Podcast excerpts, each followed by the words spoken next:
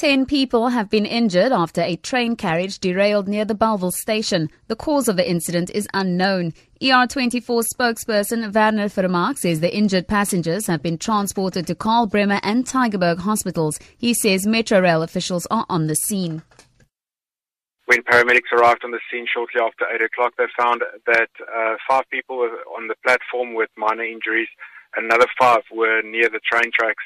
It is understood that the uh, rail carriage uh, derailed and the people were then helped from the carriageway. They were then assessed by paramedics when they arrived on the scene. One person was found with moderate injuries. Property mogul and murder accused Jason Rohde has appeared briefly in the High Court in Cape Town for a pre-trial conference. The matter has been postponed to the 22nd of September for the state and defense to have discussions with the yet to be allocated trial judge. Rohde is accused of murdering his wife Susan in their hotel room at the luxury Spier Hotel outside Stellenbosch in July last year. He denies killing her and claims she committed suicide. The 47 year old Rohde is out on bail of 1.1 million rand. The trial will start on the 9th of October.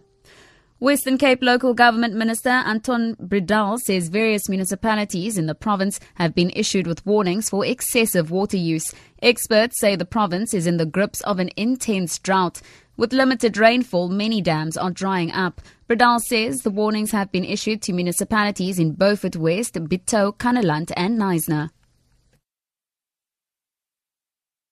People cannot just enlarge their dams, they cannot just sink boreholes, they need a permit and license for that. Um, we've appointed six hydrologists to, to manage groundwater within the, the areas outside the city of Cape Town. Armed forces chiefs in Portugal will hold talks with the civilian authorities today to help the country prepare for a weekend of stifling heat and more forest fires. With temperatures set to soar above 40 degrees Celsius, a state of emergency has been declared in some central and northern regions. Portuguese Prime Minister Antonio Costa says there is every reason to be alarmed. If what's happened so far has been very bad, the risk we face in particular for the coming Saturday and Sunday is quite a bit worse than what we've had. So it was necessary to adopt this measure. For Good Hope FM News and Traffic, I'm Tamara Snow.